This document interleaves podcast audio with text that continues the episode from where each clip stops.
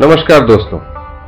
आप जो यह तस्वीर देख रहे हैं, यह तस्वीर भारत विभाजन के समय की है।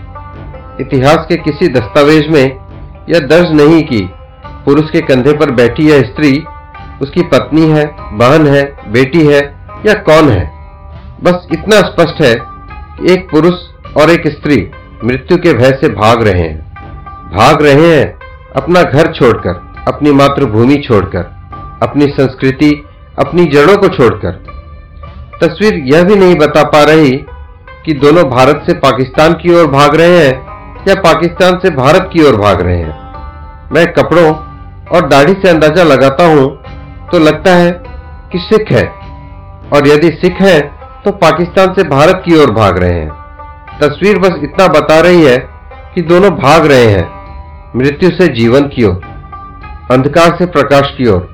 तम सोमा ज्योतिर्गमय का साक्षात रूप। अद्भुत है यह तस्वीर। जब देखता हूँ, तब रोंगटे खड़े हो जाते हैं। क्या नहीं है इस तस्वीर में?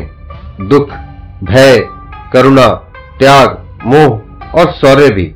मनुष्य के हृदय में उपजने वाले सारे भाव हैं अकेली इस तस्वीर में।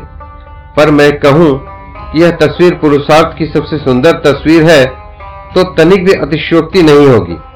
एक पुरुष के कंधे का इससे बड़ा सम्मान और कुछ हो ही नहीं सकता कि विपत्ति के क्षणों में वह एक स्त्री का अवलंब बने। आप कह नहीं सकते कि अपना घर छोड़कर भागता यह बुज़ुर्ग कितने दिनों का भूखा होगा।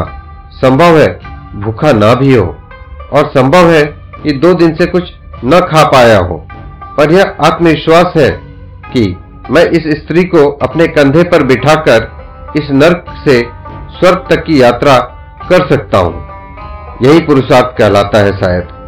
पुरुष का घमंड यदि इस रूप में उभरे कि मैं एक स्त्री से अधिक कष्ट सह सकता हूँ, या मेरे होते हुए एक स्त्री को कष्ट नहीं होना चाहिए तो वह घमंड सृष्टि का सबसे सुंदर घमंड है।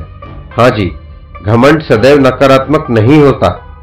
मुझे लगता है कि स्त्री जब अपने सबसे सुंदर रूप में होती है तो माँ होती है, और पुरुष जब अपनी पूरी गरिमा के साथ खड़ा होता है तो वह पिता होता है। अपने कंधे पर एक स्त्री को बैठाकर चलते इस पुरुष का उस स्त्री के साथ चाहे जो संबंध हो, पर उस समय उस स्त्री को इसमें अपना पिता ही दिखा होगा। नहीं तो वह उसके कंधे पर चढ़ नहीं पाती।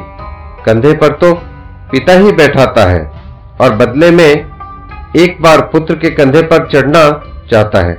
और वह भी मात्र इसलिए कि पुत्र असंख्य बार कंधे पर चढ़ने के ऋण से मुक्त हो सके।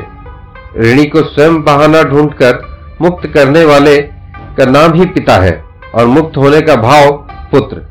यह शायद मानवीय संबंधों का सबसे सुंदर सत्य है। इतिहास को यह भी स्मरण नहीं कि मृत्यु के भय से भागता यह जोड़ा जीवन के द्वार तक पहुँच सका या राह में ही कुछ नरभक्षी इन्हें लील गए। पर वर्तमान को यह ज्ञात है कि सवा अरब की जनसंख्या वाले इस देश में यदि ऐसे हज़ार कंधे भी हों तो वे देश को मृत्यु से जीवन की ओर ढो ले जाएँगे। हे ईश्वर, मेरे देश को वैसी परिस्थिति मत देना, पर वैसे कंधे अवश्य देना, ताकि देश जी सके, और जी सके पुरुषों की प्रतिष्ठा, ताकि नारीवाद के समक्ष जब मेरा पुरुषवाद खड़ा हो तो पूर्व गर्व के साथ मुस्कुराए और कहे, अहम ब्रह्मास्मि। धन्यवाद दोस्तों। Stay tune stay safe. For the next episode अगर आपको अच्छी लगे तो कृपया लाइक शेयर एंड सब्सक्राइब करें।